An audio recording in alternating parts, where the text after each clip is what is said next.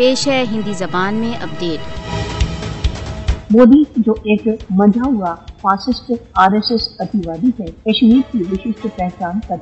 اس کی مسلم وشٹتا کو سماپت کرنا چاہتا ہے۔ مودی شاسن کی پانچ اگست دو ہزار انیس کی کارروائی کا ادیش کشمیر کی وششٹ پہچان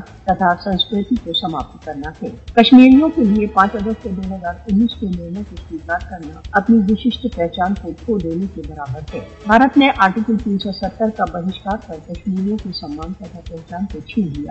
ہے۔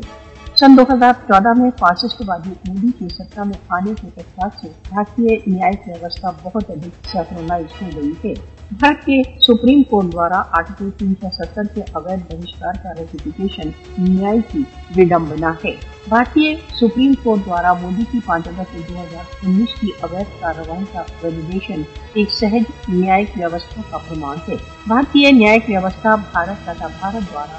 اویدھ روپ سے انکی جموں کی ٹیم میں مسلمانوں کے مقدموں کے سمبند میں نرنے دیتے ہوئے ہندوتو وچاردھارا کو پراتھمکتا دیتی ہے۔ فاسسٹ وادی مودی جموں کشمیر کی مسلم بہی سنکھیا کو الپ سنکھیا میں پریورتت کرنے پر کھلا ہوا ہے۔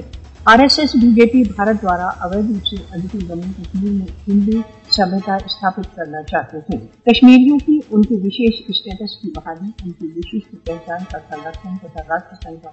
کا پرستاؤ کا پالن ایک آوشکتا ہے ان کی وششٹ پہچان کا سنرکشن کشمیریوں کے جیون مرن کا پرشن ہے بھارت پانچ اگست دو ہزار انیس کے پرکار کی کارروائیوں دوارا کشمیر کی وواد استھتی کو نہیں بدل سکتا بھارت کو کشمیریوں کی مانگ کو سننا چاہیے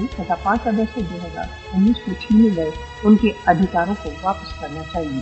وشو کو بھارت پر کشمیر کے وشیش اسٹیٹس کشمیر کی وششٹ پہچان